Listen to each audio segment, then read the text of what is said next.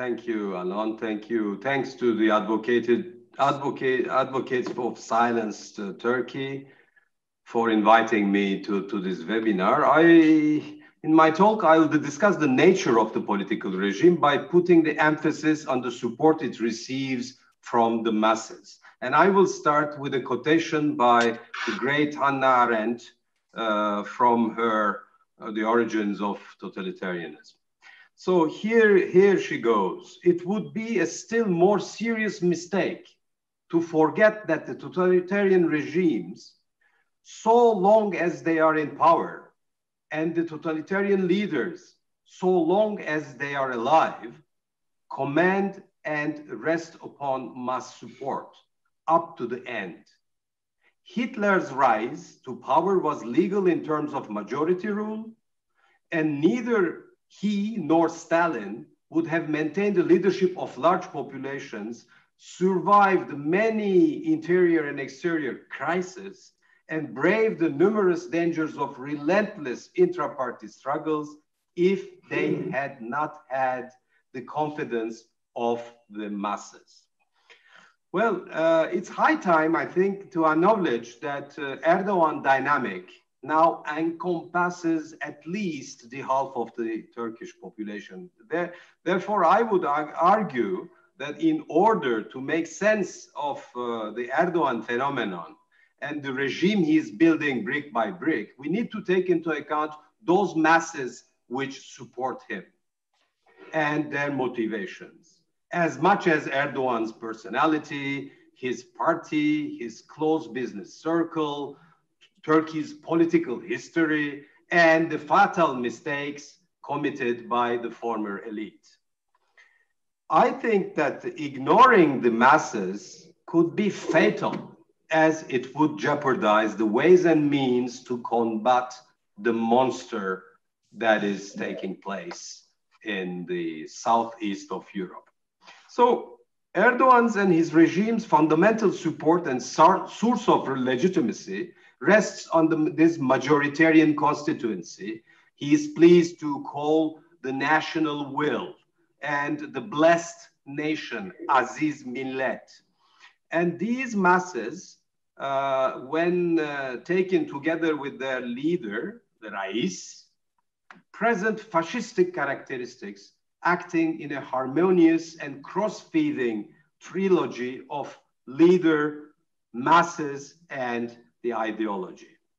Thus, the uh, insufficiencies of Pollyanna-ish qualifications of illiberal democracy, smart authoritarianism, elected authoritarianism, right-wing populism, dictatorship even, and for the matter, Erdoganism, as long as these tags make the assumption that when the autocrat or the dictator leaves, the system starts to cure or reset itself to magically become a democracy respectful of the uh, rule of law.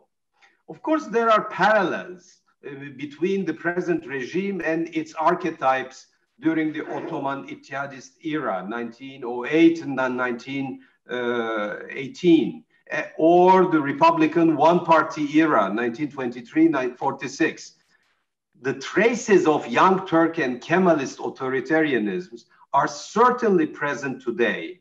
However, something different has happened this time with the remarkable support of the masses, a support that was lacking both to Ittihadists and Kemalists. So those analyses that disregard the masses indirectly whitewash them actually by reducing them to a passive posture acting through vested interests.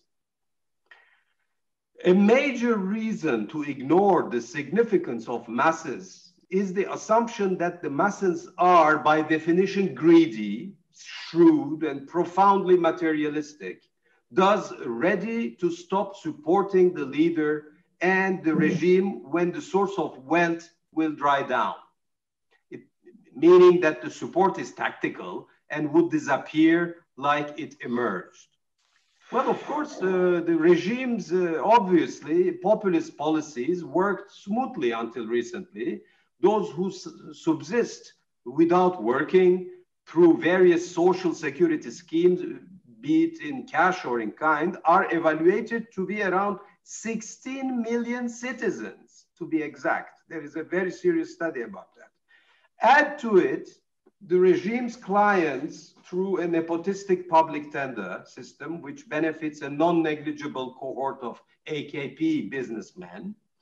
Add to it the sizable and highly influential crowd of regime's prop propagandists.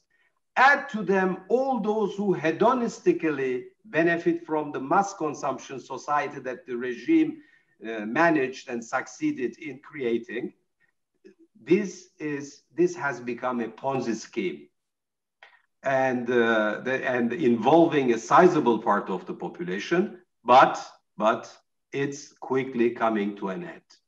So I won't give the details of the Turkey's economic collapse. The country is in midst of it, but uh, these analyses conclude that with the economic collapse, things will change dramatically, and the masses will would quit Erdogan.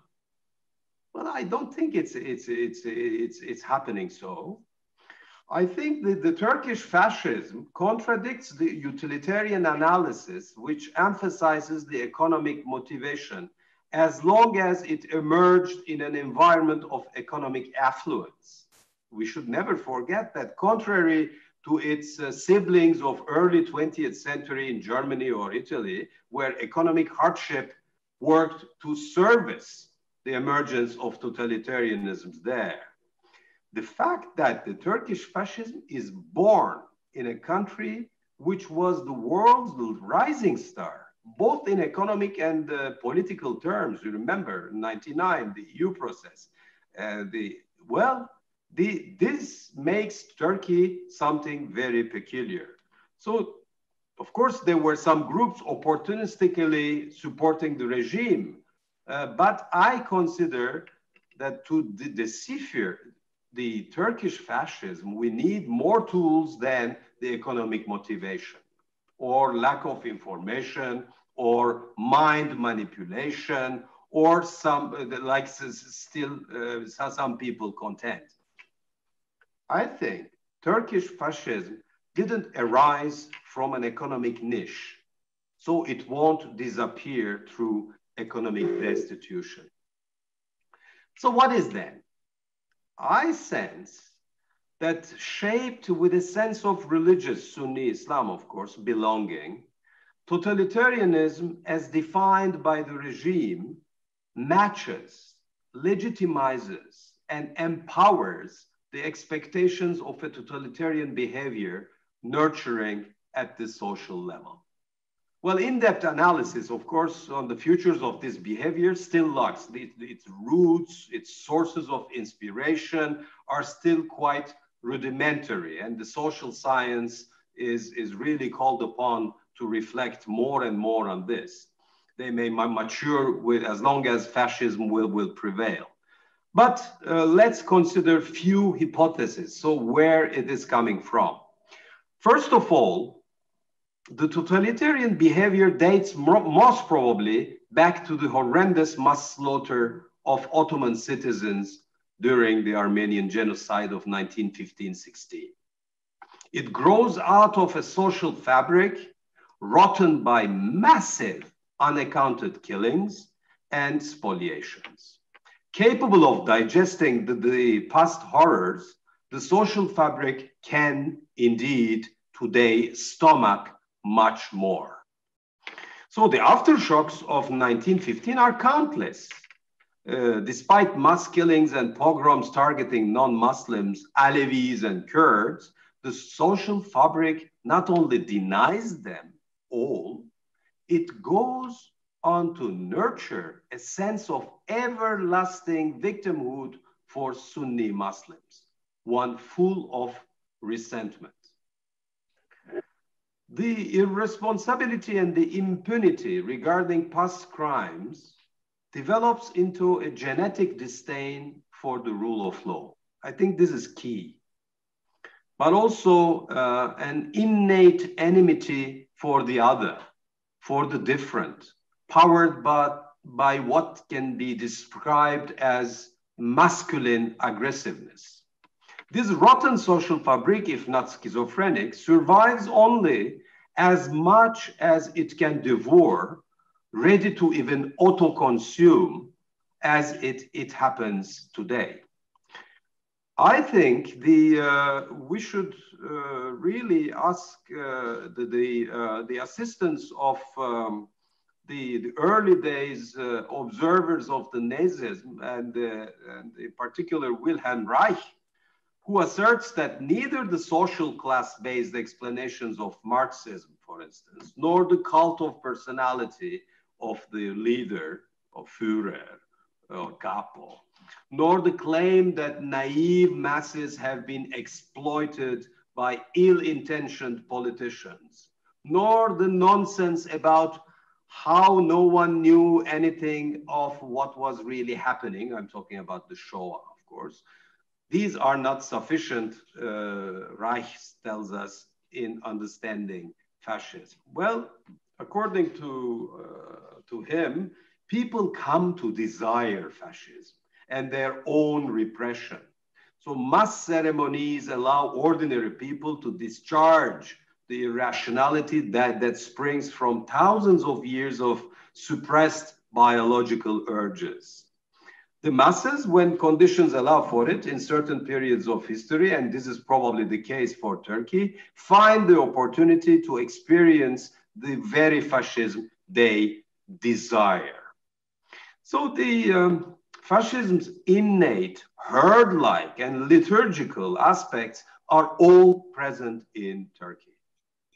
The rallies of the regime, for instance, are filled with screaming and fainting, with applauses offered to the leaders' verbal lynching of, uh, of others, be it citizens or foreigners. For, and, uh, and one uh, last point, along the same lines, the regime's belligerence inside and outside the country feeds into fascistic inclinations of the population.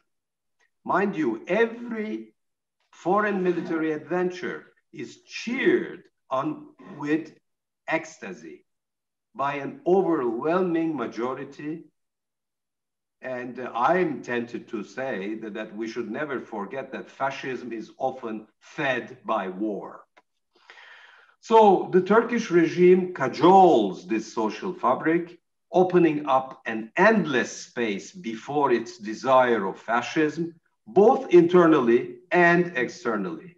A sort of Dar al Harb, Alan, or Dar al Kufr, or the house of war. This is where we are in this uh, memorable uh, International Day of Human Rights. Thanks for listening. Thank you.